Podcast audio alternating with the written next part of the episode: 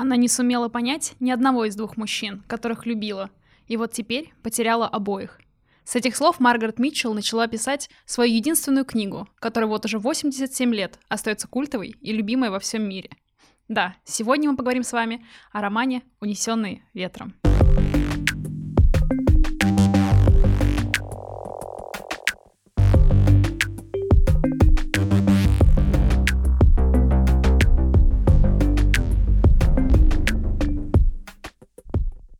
Всем привет! С вами новый выпуск подкаста «Книги и люди» от книжного клуба «Лама». Меня зовут Оксана. Всем привет, меня зовут Алена. Ну что, мы начнем, наверное, с того, что новогодние каникулы подошли к концу, и мы с вами входим в новые трудовые будни. Всех с наступившим Новым годом! Ура! Прежде чем мы перейдем к основной части подкаста, Алена, я хочу задать тебе вопрос. Мне кажется, мы очень мало рассказываем о нашем книжном клубе, хотя, по сути, благодаря нему мы здесь сегодня и записываемся. Это а, отличное замечание. да. Так что такой будет вопрос. Ален, как бы ты одним словом охарактеризовал наш клуб? Уникальный. О, слушай, такого слова я не ожидала. да, мне кажется, это вообще отличное слово. А, почему я начала с ламы вообще, да, потому что во-первых, мало о ней говорим, а во-вторых, потому что мы в клубе дважды уже обсуждали этот роман. А, первый раз это было просто обсуждение, а второй это было по-моему, кстати, в прошлом году, в декабре, это была встреча с лекцией, где я рас рассказывала, собственно, практически то же самое, что расскажу сегодня. Но об этом никто не узнает. Да, если, если вы были, то, может быть, кстати, что-то новое откроется. Как ты вообще к этому роману относишься? Как тебе? Ну, для меня это роман такой, как будто бы он идет с детства, потому что у меня всегда эти томики мелькали на полках, но он всегда был для меня каким-то загадочным. И у меня нет к нему, честно говоря, какой-то прям любви, но у меня есть к нему уважение. Уже неплохо. Отдаем респект. а, хорошо. А, как бы ты могла охарактеризовать этот роман, вот, ну, как для себя, допустим, после прочтения? Истерика. Ну, кстати, тоже хорошее слово. Да, это такие, на самом деле, водные разговоры, прежде чем мы перейдем к какой-то более э, исторической, биографической, смысловой части. Вот. Но мне кажется, что важно для себя в один момент э, подчеркнуть что-то из романа особенное. То есть, когда ты его перечитываешь, читаешь, как и там с Джейн Эйр или с любыми другими романами, в которых большое, большое количество времени проходит, мне кажется, в каждом можно как раз-таки найти, ну, для каждого периода своей жизни что-то свое. Вот, у тебя получается истерика, да? Не знаю, почему-то у меня такая ассоциация, если описать его одним словом, то я бы сделала так. Но это ни в коем случае не минус роману, просто это какие-то мои ассоциации, но он, безусловно, культовый, в котором можно найти ответы на все вопросы и для себя почерпнуть какое-то вдохновение. Да, особенно, мне кажется, Скарлетт, как, как такой женский классный Не спойлери. Ну хорошо, а, я думаю, что мы можем перейти уже, собственно, к обсуждению самого романа. Погнали.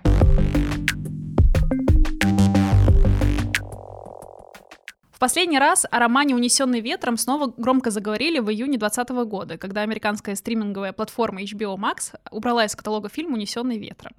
А, сам фильм — это ну, фильм 39 -го года, он практически сразу вышел после публикации самого романа. И ты помнишь эту историю, ситуацию, когда это все случилось? Нет. Не помнишь? А, собственно, решение о том, чтобы убрать а, фильм из, с платформы, там продиктовано протестами, которые происходили в Америке в связи со смертью темнокожего, собственно, Джорджа Флойда. А, и когда, собственно, а, точно, мы начало... обсуждали, мы обсуждали. Да, это. началось, когда протестное движение Black Lives Matter, вот, и здесь как раз-таки а, компания отказалась от а, фильма, по крайней мере, она временно его убрала, сказала, что вернет, как только сделает плашки о том, что, извините, здесь все романтизировано, мы это не принимаем, мы это осуждаем. А почему-то а... мне вспомнилась ситуация, как с «Ну, погоди» и прочими картинами. Ну, ну, погоди, насколько помню, там чисто вот это с курением, когда... Да, да, да, но все равно тоже какие-то запреты. Плашку на сигарету делали, эту водяную такую.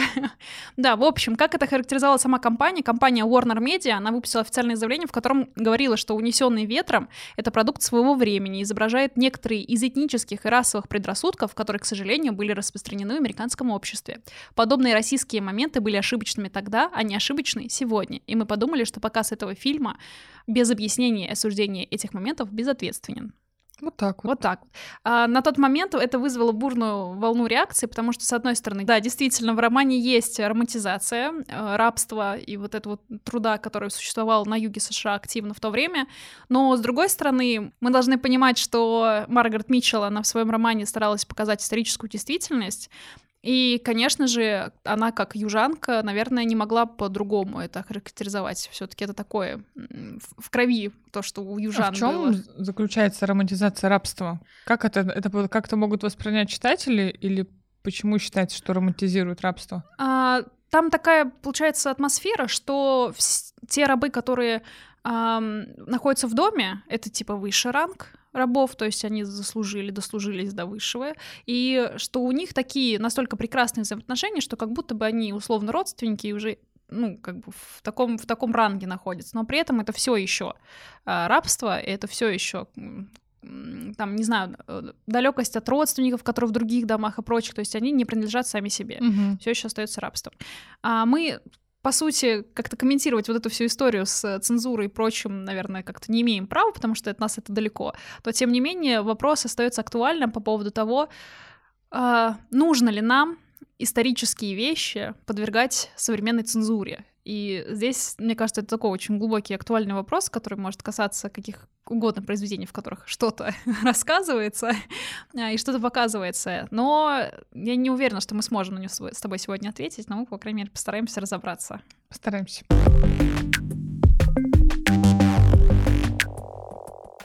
Итак, Маргарет Митчелл родилась в 1900 году в Атланте в семье богатого адвоката Юджина Митчелла ирландской иммигрантки и заядлой суфражистки Мейбл Стивенс. А, кроме того, рядом была ее грубная, грубая взрывная бабушка, от которой она из первых уст э, слышала историю гражданской войне. Бабушка была та еще оторва на самом деле, и, мне кажется, Маргарет Митчелл, и так описывает, по крайней мере, в воспоминаниях, она от нее впитала вот эту, мне кажется, а, озорную э, озорной характер, озорную нотку какую-то.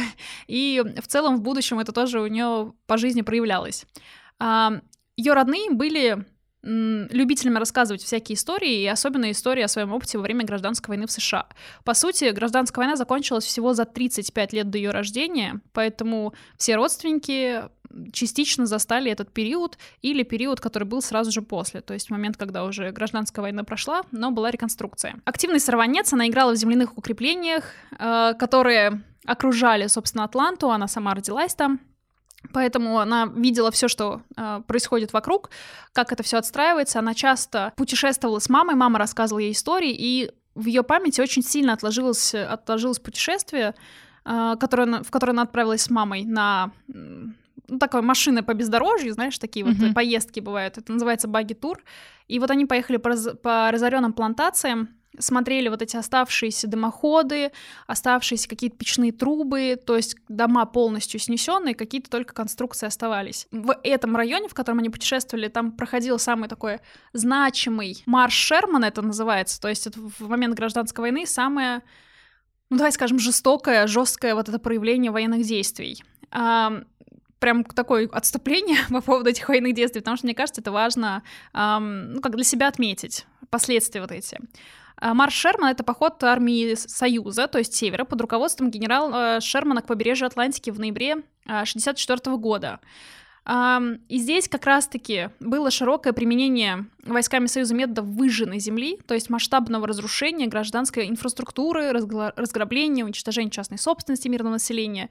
А, поэтому вот именно Марш Шермана рассматривается многими историками как один из ранних примеров тотальной войны в современной истории.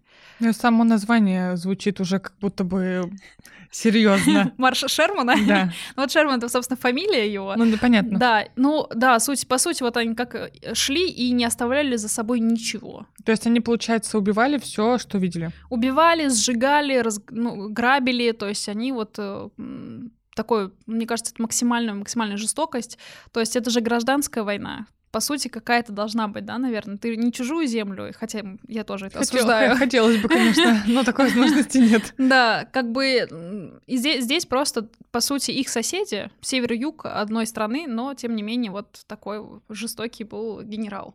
И чтобы что? Это просто... Просто вот такой... Способ, чтобы победить. Способ, чтобы победить, да, преломить их волю, можно сказать. Как бы... Сколько жизней унес этот марш? А, честно, я не знаю, не знаю, не, не смотрела Ну, эту это, если это информацию. марш, то это получается, наверное, много, если они просто идут шествием по Ну, какой-то улице. Это два, два, нет, это не улицы даже, это города, там они шли, если не ошибаюсь, в какой-то воде, ну, Мгм. условно, там, как к морю, океану, вот, и там, вот, получается, это в ноябре и декабре, то есть они два месяца шли, Мгм. и здесь, по сути, короче, не оставили после ну, себя да, за ничего два месяца хорошего. там можно точно сжечь все деревни Да, и захватить города. Позже Митчелл вспоминала, что мать, как ей мать говорила об этом. Она говорила о мире, в котором жили эти люди, о таком безопасном мире и о том, как он взорвался под ними. И она сказала мне, что мой мир взорвется подо мной когда-нибудь, и да поможет мне Бог, если у меня не будет оружия, чтобы встретить новый. Красиво. Это просто цитат ВКонтакте. Просто мне кажется, эта цитата, почему я там взяла, потому что она, по сути, отражает и характер, характер Скарлетт, как будто бы это тоже на нее повлияло. Здесь она, а, вот эта особенно фраза, если у меня не будет оружия, чтобы встретить новый, да поможет мне Бог. Вот. И мне кажется, что как раз образ Скарлетт, он в произведении а, немножко... Ну, она, она же такая боевая очень девчонка. Немножечко. И Поэтому она, мне кажется, во всеоружии как раз встретила эту всю историю. Мне кажется, она всегда была во всеоружии. Ну, она умела подстраиваться, она умела решать вопросы. Это как раз тоже мы отдельно, мне кажется, характер Скарлетт еще обсудим, но это такая волевая современная женщина, Ну, которая... женщина 21 века. Да, да. Еще немножечко про Маргарет, потому что есть важные исторические вещи, которые повлияли, собственно, на написание произведения, и это тоже поможет каким-то образом нам понять, э, проанализировать это произведение. В общем, есть еще две вещи, которые сильно на нее повлияли. Это расовый бунт в Атланте, а также э, собрание суфражисток, потому что, как я уже сказала, ее мать была суфражисткой, и поэтому как бы за права женщин Маргарет с самого детства уже активно как бы голосовала, скажем так. А, К слову, и такой интересный факт, что как раз в 1906 году, когда был расовый бунт, репортер ввел термин этот впервые э, суфражет, который дословно переводится как поборница избирательного права.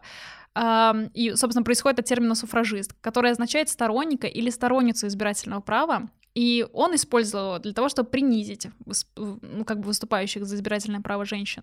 Но в противовес ему активистки начали использовать это слово сами и как бы начали менять его смысл посредством использования как бы везде.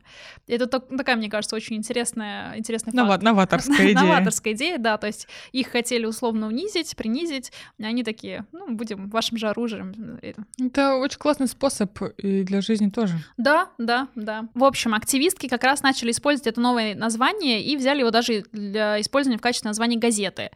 А, Собственно, когда Маргарет Митчелл уже стукнул 19 лет, появилась 19-я поправка, которая давала женщинам право голоса.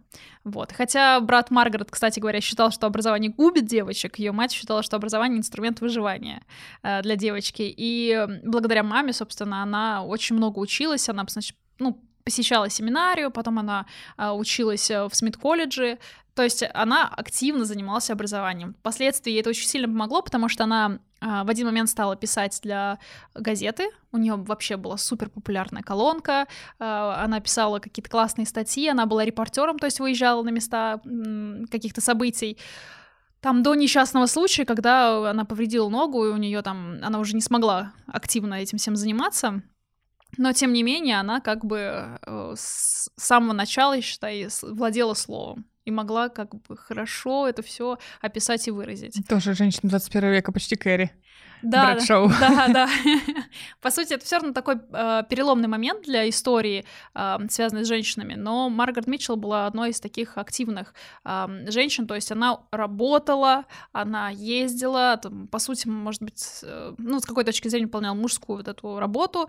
Сейчас мы уже для нас это странно, потому что журналисток женщин достаточно много. На тот момент это, конечно, было такое очень э, спорная, спорная история. Ноу-хау. Собственно, когда Маргарет уже не смогла работать э, репортером, она уже она сидела дома и много читала. У нее был неудачный брак с одним мужчиной, потом она вышла второй раз замуж, и как раз второй мужчина он помогал ей, э, как бы он ее подталкивал к написанию этого романа. А, а как мы знаем, уже у Маргарет были такие уже а, посеянные зерна всей этой истории. Она когда работала журналистом, очень активно изучала всю историю, собственно, гражданской войны, вообще историю Юга. Для нее это было очень важно, и важно было собрать все эти факты. Вот, и здесь она уже начинает, э, приступает к этой работе. Работа шла над романом. Ты знаешь, сколько лет? Что-то очень много. ну да, 10 лет. А, когда тоже изучала, она... Блин, ну я бы, если 10 лет писала, я бы тоже написала один роман, и после этого бы откланялась. Я когда, в общем, изучала эту историю, это очень интересно, потому что, насколько я понимаю, Маргарет, она очень я бы сказала, не мнительная, а очень э, сомневающаяся, потому что как только выходили какие-то романы, связанные с гражданской войной, она читала и такая, да господи, да все лучше меня пишут, все, все лучше меня, все уже написали, что я могу нового дать? И... В этом мы с ней похожи. Да, да, да. Синдром самозванца. Да, да, да, и тревожность. И тревожность, да. И в один момент муж ну, начал запрещать ей читать новые романы, которые выходят. Какой молодец. Да, потому что он сказал так, допишешь, потом прочитаешь. А она... как комментарий в интернете, лучше вообще туда да, не соваться. Да, да, да, да, да. В общем, он запретил ей читать, а, а она такая, будучи реально сомневающейся, она могла переписать главы по 15 раз. То есть она читала, потом ну, откладывала. Ну, понятно, почему 10 лет. Да, она... Переп... Так-то, может, за недельку бы написала. Да. И вперед. Она ее переписывала многократно, потом откладывала и возвращалась к ней через месяц чтобы посмотреть на нее свежим взглядом. Это подход. Вот. Я пишу статьи такая обычно, ну, часа хватит, я потом к ней вернусь. И нормально, а тут месяц. Да, я Поэтому 10 лет. так, да. как, Дарья Донцова написала бы, по унесенной... Никакого, никакого осуждения. По унесенной ветром в неделю. Вот, так что а, такая история, она очень много работала, то есть 10 лет, и по сути, выпуск книги состоялся в июне 1936 года, а в 1937 она уже получила Пульцерскую премию. Нормально. Очень-очень ну, так вот прям успешно. Быстрый она, старт. Да, и она еще сама очень э, сомневалась в своей книге, естественно, до конца. Она говорила о том, что, по сути, я написала роман в расцвет века джаза, вот, то есть привет. Такое мы знаем. Привет Фиджеральду и прочим. Я сразу так это... Так. Да, и э, а ее роман, она говорила, мой роман — это роман викторианского типа, то есть Но у нее же про, про век уже. джаз там ничего нет такого. Нет, конечно. Просто она говорит о том, что да, написано в век джаза уже, но как будто бы по старым канонам викторианского типа романе. Угу. То есть таким образом она как бы ну делает акцент на том, что она немножечко в в прошлое еще. Сам, сам стиль романа, скажем так, он в прошлом. Uh-huh. Вот. И она еще, кстати, делала забавный акцент на том, что ее роман не содержит непристойностей и вообще ни одного дегенерата, поэтому чем он может привлечь. Интересно, у нее да, да. мнение на роман наоборот. Хорошо. Вот, так, так что, да, она сомневалась, и когда ну, она получила Пульцевскую премию, книга, а, там тоже такой забавный момент, потому что в этот же момент э, за премию боролся еще Фолкнер с его романом «Авесолом, Авесолом», вот, и она, по сути, обогнала он, он Фолкнера. Про, он продул? Он продул. Не расстраивайся. Фолкнер, да. Так что такая, ну, вот история. Очень-очень интересно, потому что реально там Сама книга, она э, такой шквал критики словила, как обычно это бывает, что очень-очень много всего как бы ей писали. Но она была очень добросовестным и очень милым с точки зрения фидбэка, скажем так, э, писателям, потому что она отвечала на все письма. Она Какая писала, зая. да, она писала всем критикам по поводу. Добрый день, дорогие критики, с вами. Но она читала в газете какую-то критику и писала, допустим, если это хорошие. Да, там же еще не было ни телеграм, ни WhatsApp. Естественно. Она писала, писала письма в издательство и прочие места. А, в общем, она старалась всем ответить. И она очень-очень, э, скажем так, с какой-то точки зрения ревностно относилась к этому всему. Вот, она старалась не давать никаких комментариев, не выступать с интервью, то есть для нее это было все очень тяжело. Она была достаточно скрытным человеком, эм, такой воробушек, социофобушек, по сути. И, но при этом она очень много занималась э, и публикацией книги, она во все вникала. Она занималась и продажей прав на фильм, э, то есть всю эту историю с согласованием и прочим пятым десятым. Короче, очень-очень она дорожила своей работой, Ну, судя по твоим рассказам, она была очень вовлеченной писательницей, и, наверное, она больше ничем не занималась, кроме своей главной деятельности. ну, по сути, уже да, на тот момент. То есть она, возможно, ее обеспечивал муж. Понятно, ей не надо было стоять у плиты. А, Ну, я, честно, не погружалась в такие подробности, но, по сути, да, в течение 10 лет она это все писала. Но еще, знаешь, такой частый вопрос, мол, а, ну, она же автор, по сути, одной книги, Мгм. почему она не писала еще? Во-первых, она сказала своему мужу, что после моей смерти, пожалуйста, сожги все. Гоголь номер Гоголю два. привет, да. А, И там какие-то кусочки чего-то сохранились, но только потому, что она там это в письмах указывала, кому-то что-то отправляла и так Зачем далее. сжигать? Чтобы не было Потому что она перфекционист. А, Она же, вот, я же сказала, она переписывала по 12-15 раз главу. Так, а сжигать-то жалко. Ну, а это значит, что свет увидит ее как бы черновики. Она этого не хотела. То есть, если бы она закончила, то это один вопрос. Но, Ладно, тем не име- менее, Имеет право. да, тем не менее, там не было речи о том, что есть продолжение унесенных ветром, просто какие-то вот заметки, рассказы и прочее. Ну, Ты, наверное, знаешь, да, что а, люди, которые влюбились в эту историю, были там писатели и писательницы, которые такие, я допишу. Да, косплееры. Это, это фанфики, фанфики. Вот. Но Интересно, есть? фанфики, Да. я думаю, что на все, вообще на все, что угодно есть фанфики. Ред Батлер и...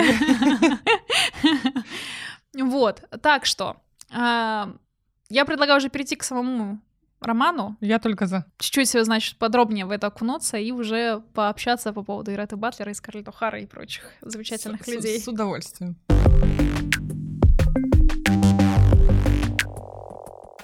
Кратко напомню о э, сюжете самого произведения. Действия разворачиваются в, там, за, ну, в момент гражданской войны уже. А, рассказывается о поместье, где живет прекрасная, великолепная юная девушка Скарлетт О'Хара, ее семья и соседи многочисленные. Скарлетт и соседи. Скарлетт и соседи. И просто надо книгу назвать не «Унесённая ветром», а «Как достать соседа». Скарлетт- Ну, кстати, это хорошее такое метафоричное название. Скарлетт- Скарлетт достает соседа. Я скорее, знаешь, это метафоричное название, но то, что типа север и юг — это соседи, и вот, пожалуйста. Как достать соседа. Да. Юная девушка хочет э, выйти замуж. Единственное, что ее беспокоит в этой жизни вообще, как красиво нарядиться, как выйти за сам, ну, удачно замуж. Э, Значит, она соблюдает все эти мамины советы, что надо вот этот корсет потуже, вот, э, платье поярче и так далее. Все в нее влюблены, но она влюблена в Эшли, О, А господи, Эшли? я забыла уже про него. Она влюблена в, Э- в- в Эшли, и тут узнает, значит, что вообще-то он женится на своей кузине. Немыслимо. Да, и все. Делаем на этом акцент, потому что, по сути, до конца произведения любовь э, Скарлетт к Эшли, она будет рушить все вокруг вообще. У меня сейчас просто мой уровень злости от нуля поднялся до 100 из 10 возможных, потому что я забыла, что такой персонаж существовал. У меня кроме Ретты Батлера Да, никого нету. никого нет вообще в этой саге. Да, и здесь получается все, мы это закрепили, значит, Эшли ей отказывает. Он говорит, моя милая, э, я все понимаю, понимаю твои чувства, но я женюсь на Мелани, и все будет у нас замечательно, потому что она придерживается тех же ценностей, ка- какими, какие, каких придерживаюсь и я. Ну и правильно, как еще выбирать спутника Да. или спутницу? Ты, помни, ты помнишь, какой Эшли по характеру?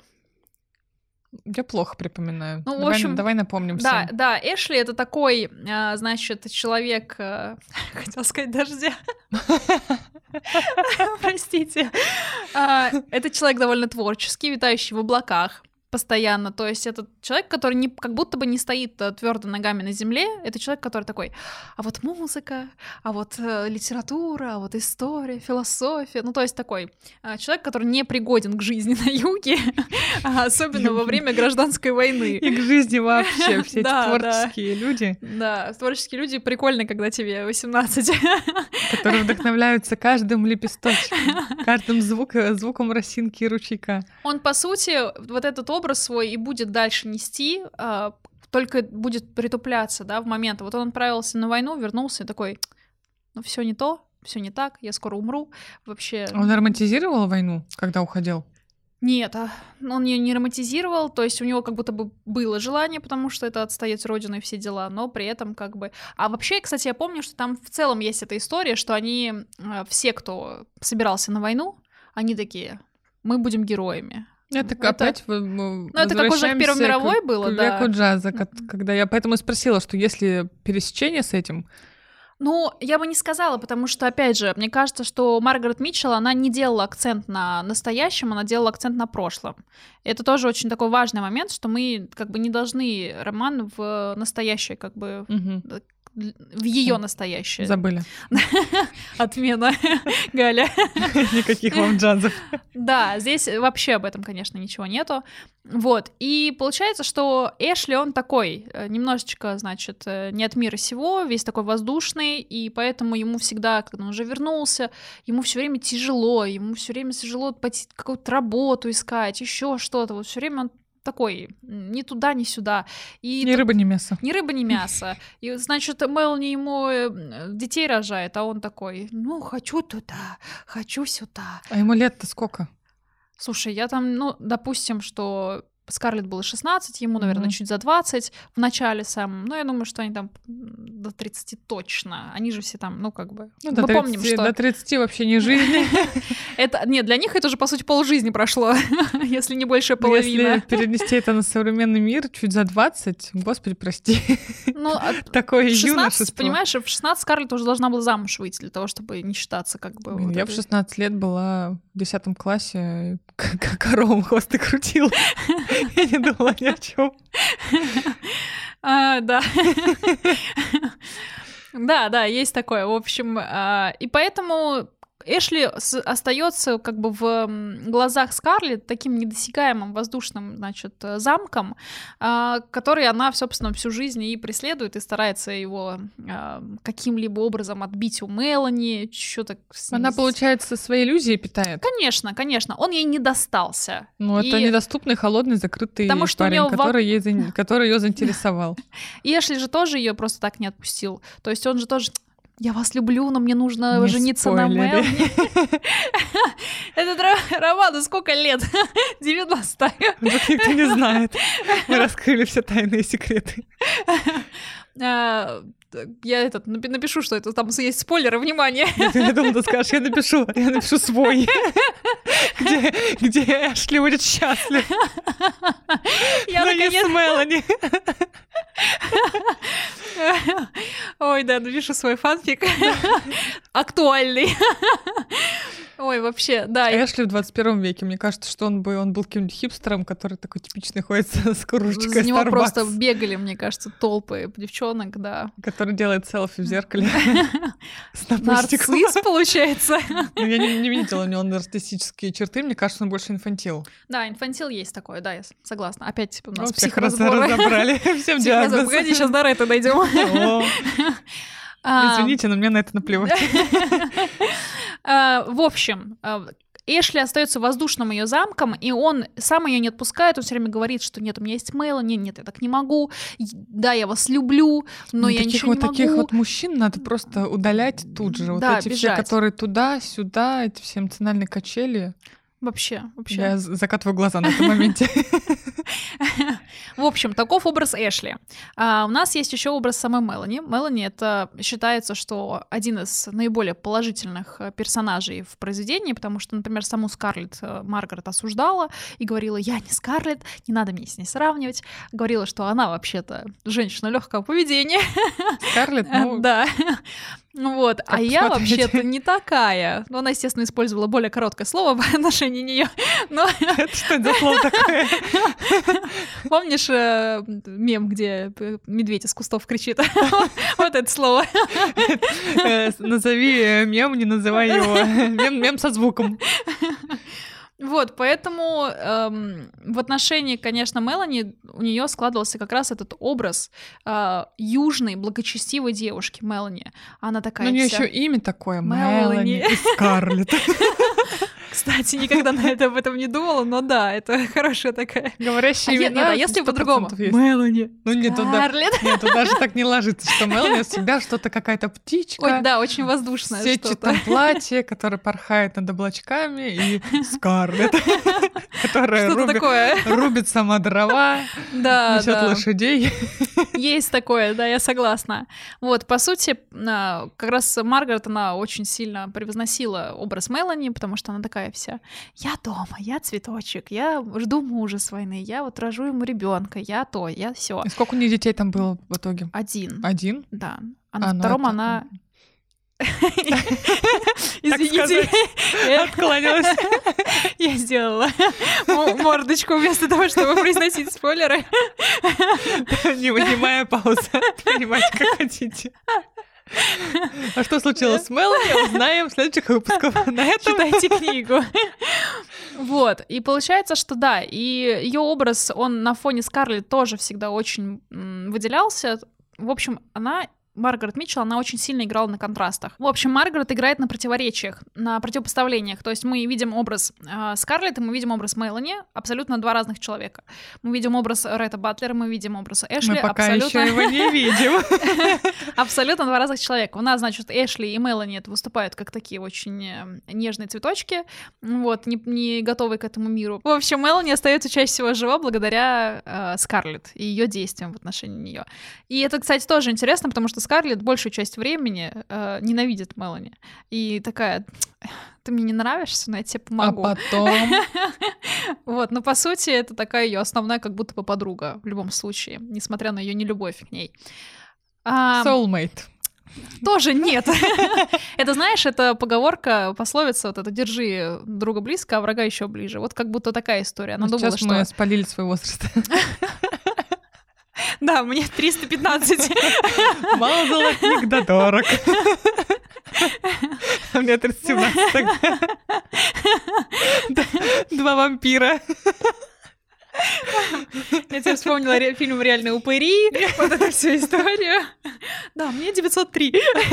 Не помню, какие там были, какой возраст, но тем не менее.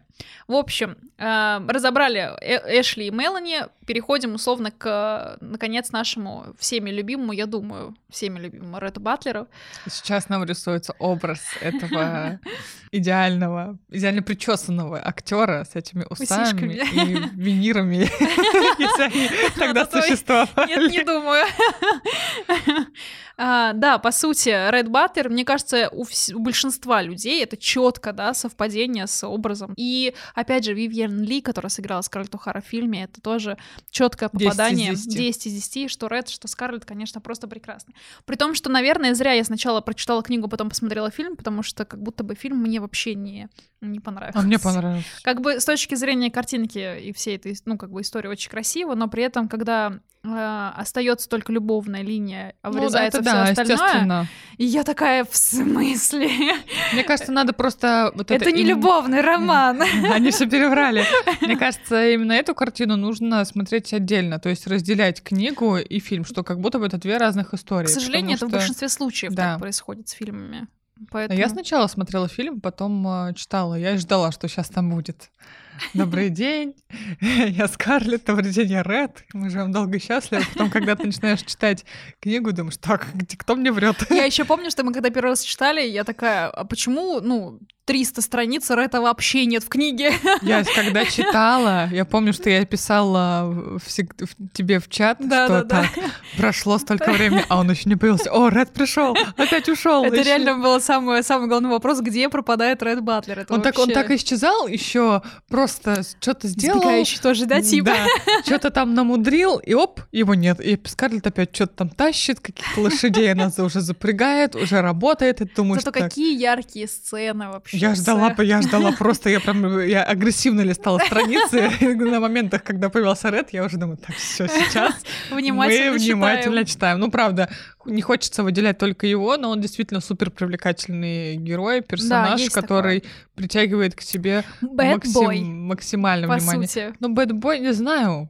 Но мне кажется, что это вот именно образ плохого парня, который такой, Я вообще занимаюсь контрабандой. Хочешь танцевать? У тебя муж умер, ну хочешь танцевать? Сейчас потанцуем. Ну, мне кажется, у него есть э, вот эта пресловутая самоценность, про которую сейчас твердят все популярные психологи, поэтому он и притягателен, что у него есть свое мнение. Уверенность, него, вот это все. Да, у него есть какое-то свое дело, он э, красив, хорош собой, пользуется популярностью у противоположного пола. И самое главное, ему все равно на, на осуждение, обсуждение в обществе, что да. очень важно, потому что а, когда мы рассматриваем образ Скарлетт, она как раз-таки, несмотря на то, что она делала все наперекор и брала сама всю эту историю в руки, она все равно боялась всех этих, всех этих историй. Конечно. Вот. Но девушки, наверное, по своей сути в целом более тревожные, они больше боятся какого-то осуждения извне. Но благодаря. Рету благодаря Рету она как бы все время переступала через э, вот эти вот а, осуждения общества, что тоже, кстати, круто, потому что, по сути, он в какой-то степени ее а, про провел через вот эти испытания. Учитель, наставник, проводник, ментор. Поэтому даже в какой-то степени, с одной стороны, ты надеешься на то, что Скарлетт с Ретом будут счастливы вместе, но зная характер Скарлетт, ты У такой... меня теперь саундтрек из сериала «Счастливы вместе» в голове. А, характер Скарлетт на, на то, сколько она, конечно, зря потратила времени на все эти любовные свои страсти по, по Эшли и прочим, вот эти бесконечные был замужества. Ли, был, был ли у нее выбор? А, в, в чем? Чтобы не тратить время на бесконечные страдания, страсти и все такое.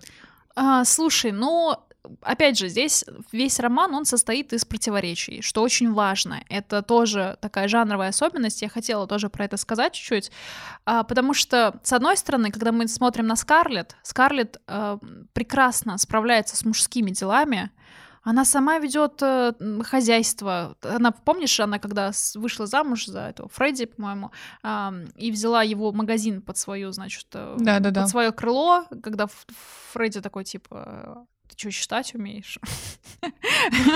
Это у меня, ко мне вопросы такие. Ты что, считаешь? Короче, он бесился из-за того, что она умнее его, она сама, значит, там, искала деньги, выкупала лесопилку, находила работников, ездила верхом, Точно, с этими занималась делами. Я, то, я помню, я была удивлена. А когда пожар или как там был, как она всех спасала? Да, когда старые происходили, собственно, с поместьем их все, все беды, она сама все решала. Она вот убила Янки одного, да, то есть вот эти все... И все за один день. Одна серия, вот чисто. Пока мы отдыхаем дома, Скарлетт уже лесопилку создала, Янки убила, от пожара всех спасла, еще дома обед приготовила еще и не успела на плантациях поработала.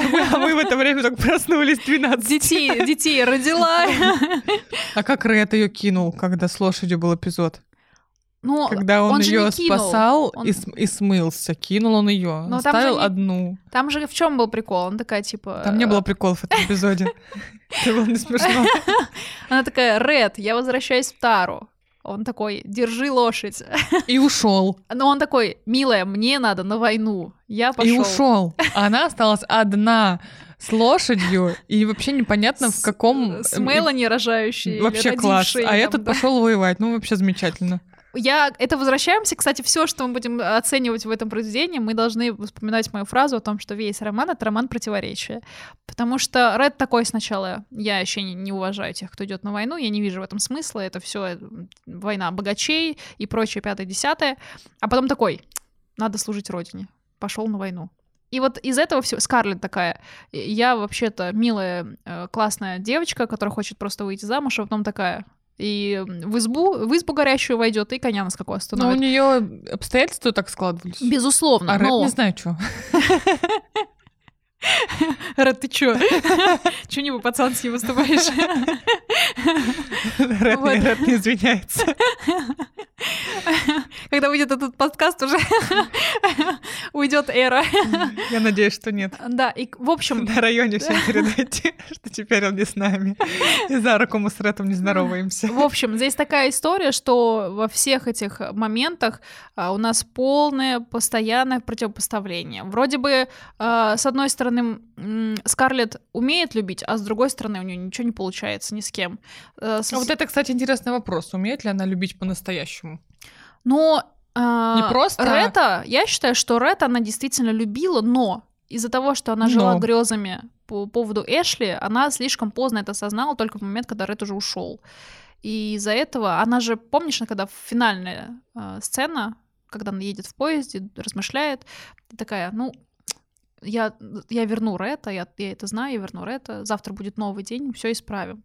Вот, то есть, ну, остается вот этот, как бы, э, вот этот, закинули удочку на, как бы, на то, что вполне себе счастливый финал может быть. Вот, так что мне кажется, что вполне. Мне кажется, она имейл не любила. Вот. Мне кажется, что нет. Тебе кажется, что он вообще никого не любит? мне кажется, что нет. Как бы, может быть, мне как будто бы, когда вот финал я прочитала, мне показалось, что она просто осознала какие-то свои ошибки, и она поняла, что действительно там Эшли — это ее иллюзия, а Ред вроде бы такой синица в рукаве, а не журавль, как Эшли. И она поняла, что вот. Ну, короче, не знаю, мне кажется, что у нее во всем был как будто бы расчет, есть такое. И, и что кстати, и Рэтом она пользовалась прекрасно, а вот у него как но раз... она изначально очень действительно пользовалась Рэтом. Здесь нужно это понимать. А, ну, а, а что у него? а у него были чувства. У него, правда, были чувства к ней тоже. Но, опять же, когда они уже поженились, Ред такой, я мужчина, я не буду ничего говорить. Сам, ты должна понимать и без слов мои чувства. И это такой... Ишь, какой пижон. И, и Скарлетт даже такая, ну, как бы, понимаешь, встретились два гордеца, и, и, два козерога. Я бы сказала, два тельца. Вот, и как бы и никто друг другу не мог ничего сказать нормально.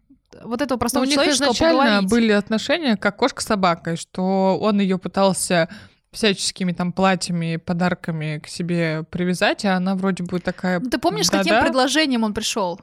Скарлетт, а будьте моей любовницей. Как она должна на это реагировать? Конечно, буду. Естественно, просто.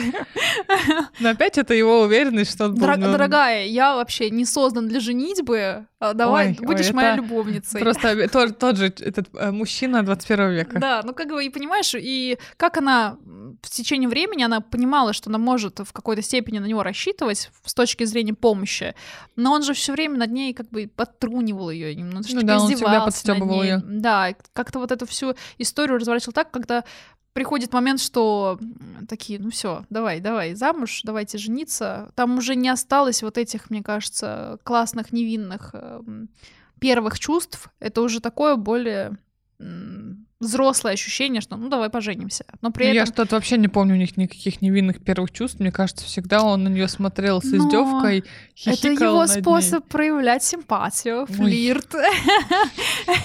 Удалите. Да, удалите, но тем не менее, когда ты читаешь, ты такая, ну каков Ред? Да, ну это, конечно, он, мне кажется, это типичная работа психологии, что действительно такие люди привлекательны. Да, да. В общем, э, все, что касается вот этой любовной темы, она действительно в романе э, четкой такой жирной красной линии идет. И, по сути, многие называют э, это величайшей любовной историей всех времен. Но я это... здесь снова закатываю глаза. Да, но это ведь довольно странно, поскольку в романе любовь чаще всего терпит крах. Все любят не того человека. Затем, когда они любят правильного человека, правильный человек перестает любить их. Вместо этого внезапно превращая их в неправильных людей. То есть э, Скарлетт выходит замуж за того, кого она не любит не один, не два, а три раза. И чем больше мы об этом думаем, тем больше, мне кажется, мы не уверены, что в книге вообще есть хоть один нормальный, адекватный брак, э, который бы был браком по любви. И там... А Эшли? Да, тоже как бы, про... ну, он же сказал, там не было про любовь слова, там было такое, мы с ней смотрим одинаково на вещи. Вот так это было. А это не любовь, по-твоему? А как завещал Экзупери? Не стоит забывать классиков. Да. В общем, просто подводя как бы итоги всей вот этой истории про их любовные отношения, можно сказать, что любовь унесенных ветром это всегда хоть, ну, она всегда хоть немного, но трагична. И, может быть, даже не немного. Вообще практически всегда это трагизм происходит. Но, впрочем, когда задаешься вопросом, действительно ли это величайший роман о любви, то если ответ да, то, может быть, люди как раз такого любовного романа и хотят по жизни. Ну, любовь — это тоже, как с какой стороны посмотреть. То есть, если когда мы говорим «величайший роман любви», это всегда какой-то у нас ассоциация отпуск по обмену, когда все приехали в дом, и Это уже хорошо. такая очень дешевая мелодрама, Да, дешевая мелодрама. А так, на самом деле, мне кажется, что можно назвать его величайшим романом о любви. Любовь же разная бывает. И тут нам показаны различные истории, как надо. Просто как жалко, надо. что она, ну, трагична действительно. Мне кажется, это самый такой основной момент, что ты такой, да господи, боже мой, как же все плохо. Что еще, мне кажется, важно нам а, обсудить и подчеркнуть? Эм, По сути, весь роман можно еще назвать романом выживания. Мне кажется, это такой О, тоже да. очень важная история, потому что все, что делает Скарлетт на протяжении всего романа, это пытается выжить. Я вообще диву даюсь, как она с этим совсем справлялась. Одна маленькая хрупкая девочка делала такие вещи, которые ты читаешь и думаешь, что я в свои 30 лет даже я бы удивилась, как минимум, этому всему. Какие-то создавать там плантации, еще что-то, лошади. Да, есть такое. И здесь э, сама Маргарет Митчелл охарактеризовала вот так роман. А, Если у романа есть тема, то это тема выживания, что заставляет одних людей переживать катастрофы, а других, вроде бы столь же способных, сильных и смелых, гибнуть. Это происходит при каждом перевороте. Некоторые люди выживают, другие нет. Какие качества есть у тех, кто победоносно пробивает себе дорогу? Чего не хватает тем, кто гибнет? Я только знаю, что выжившие называли это качество сообразительностью. Поэтому я написала о людях, у которых была сообразительность, и о людях, у которых ее не было. Очень точно. Мне кажется, это прям очень классная цитата, которая Мгм. характеризует вообще в целом а, персонажей, которые появляются. Ты реально можешь их разделить просто на тех, кто, ну, кого со- есть со- соображалка, у кого нету. Но это для жизни очень важно. Как говорится, любой кризис — это рост, и ты либо соображаешь, что тебе делать. Если не соображаешь, ну, извините. Минус 100 баллов Гриффиндору. Да. И мы уже как бы много поговорили о образах, которые там возникают, четырех вот этих главных, да, включая, получается, Эшли, Мелани, э, Скарлетт и Ред. И отдельно, мне кажется, стоит вообще в целом подчеркнуть тему вот эту э, женской силы, женственности. Который идет красной линией. Да, потому что всего произведения. я не зря как бы упомянула то, что мама Маргарет, она была суфражисткой, естественно, самой Маргарет это было очень близко, и вот это вот все вопросы, касаемые учебы, работы и прочего, она сама была первопроходцем вот в этой всей ис- истории, а, и для нее это было важно. И будучи вот этим пионером в области прав женщин и работая журналистом в то время, когда мало кто из женщин работал, а, здесь она вот все все, мне кажется, весь характер эм, свой в какой-то степени она вложила в характер Скарлетт, в образ.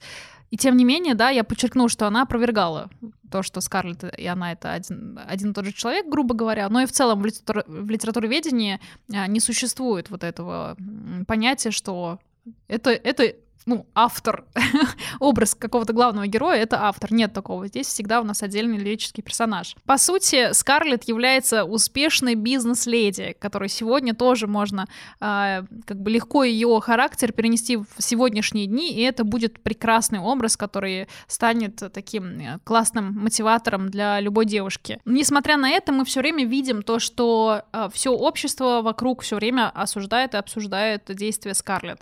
Ам, там прям описывается общество, которое низко ценит женскую естественность. Но И в то же время, да, мы э, видим постоянно, как Маргарет пытается описать все эти ограничения для женщин. А, они появляются. Все всегда считается, что женщина ниже мужчины. Она, собственно, как мое любимое слово придаток к ним. А, Например, на Скарлетт, да, постоянно ворчит ее вот муж Фрэнк, э, когда она начинает вести его мельничный бизнес и вот эту всю историю с магазином и прочим, о чем мы уже сказали. Он, мне кажется, вообще был удивлен, что она, ну, как ты говорила в начале, он был удивлен ее хватке. Да, да, деловой вот этой истории. А, И, по сути, Маргарет Митчелл, унесенных ветром, еще делает такие наблюдения, как то, что южные мужчины дают женщинам все, кроме похвалы за то, что они умны. Такая, мне кажется, важная деталь. Персонаж э, есть, э, там, бабушка Фонтейн, она сказала Скарлетт о том, что Бог вообще-то задумал женщин быть робкими, испуганными созданиями. И есть что-то неестественное в женщине, которая не боится. Ой, да до сих пор так. Вот прошло сколько лет с выхода романа? 87. 87. А изменилось не так уж прямо много, что сейчас также э, девушки, которые работают и которые бизнес-леди, имеют какой-то вес в мире мужчин, грубо говоря, и есть э, те же бабушки, которые пытаются тоже их как бы принизить и сказать, что не ваше это женское дело. Надо у плиты стоять, э, кошеварить, а не заниматься этим вашим саморазвитием. Да, ну и в общем здесь мы видим опять же эти иконы э, правильной женственности, это собственно Мелани, но при этом, ну как мы помним, она умирает, а, котор- и благородно жертвует собой. Чего она А, добилась этой да. своей женственности? Да, а при этом как бы есть э, Скарлетт, который который э, не придерживался вот этой женственности, привычной для всех, но где она в конце? Ну, она мужчина в юбке, получается. Да, то есть как будто бы здесь, видишь, вот это противоречие. С одной стороны, Маргарет э, Митчелл, она осуждает, но при этом она как бы хороших, благородных южных девочек, которые должны были быть такими, какие они были тогда, а, они умирают обе. И ты такой, «А, Маргарет, что ты хотела сказать? Какими должны быть девушки? Наверное, здесь можно сделать какие-то определенные выводы, еще если учитывать факт ее характера, что она сама была первопроходцем в мире женщин, которые чего-то стоят, которые не просто сидят а, и мечтают. Поэтому тут, наверное, понятно, кому она отдает да, да, но тем не может быть, да, действительно, она давала в первую очередь предпочтение как бы Скарлетт, но просто, видимо, ей не нравилось, когда ее сравнивают, собственно, с ее главной героиней. Ну, имеет на это право. Да.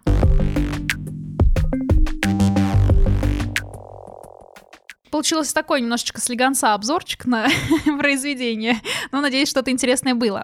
А, ну, такой, на последнем этапе хочется еще о чем поговорить, что споры по поводу самого романа ведутся до сих пор. И главный вопрос — это действительно ли роман — это литературный шедевр, который получил Пульцерскую премию, или же это тривиальная билетристика? Здесь есть разные мнения на этот счет. Например, есть американский критик а, Малкольм Каули. А, он в своей рецензии в сентябре 1939 года написал, что роман «Унесенный ветром» есть не что иное, как энциклопедия плантаторской жизни и южной легенды, впервые в целом виде изложенная Маргарет Митчелл, причем изложенная со всеми ее подробностями, эпизодами, со всеми ее характерами и со всеми ее сценическими декорациями. То есть он в первую очередь как бы восхвалял, восхвалял эту историю. И здесь как раз его цитата, она в первую очередь отражает одну из э, ну, частей, скажем, жанров, которые использовала Маргарет Митчелл, это вот история по поводу того, что это роман-эпопея, потому что она охватывает довольно большой промежуток времени, довольно большое количество э, людей и направлений, в общем, вот это все, вся, вся эта история. Но, несмотря на это, как бы подчеркивается тот факт, что легенда-то фальшивая, отчасти глупая, оказала она дурное влияние на жизнь Юга в целом. А король-то голый, хочется добавить. То есть это сам, сам Каули, вот так, такое вот, э, у него противоречивое мнение. Он считает, что Маргарет Митчелл хоть и сумела рассказать ее так, что легенда усиливается, но рассказала она это путем смешения изрядной доли реализма с романтизмом. То есть как бы вроде бы и правда, но при этом очень много выдуманного. Мне кажется, что тут какая-то зависть читается между строк. Может быть. Вообще критики, они такие. Я не помню ни одного произведения, которое мы обсудили, чтобы критики сказали, супер, это идеально, Просто блестяще. нам интересно рассматривать именно типа негативные истории, поэтому так. Конечно. Негативно нет. У нас все позитивно. Да, Каули в конце концов заключил, что «Унесенный ветром» — это отнюдь не великий роман, что он банален, сентиментален, но при этом признал, что автор его обладает простодушной смелостью, Ничего себе которая банален. напоминает великих реалистов прошлого. ну, в общем, такое вот у него мнение было.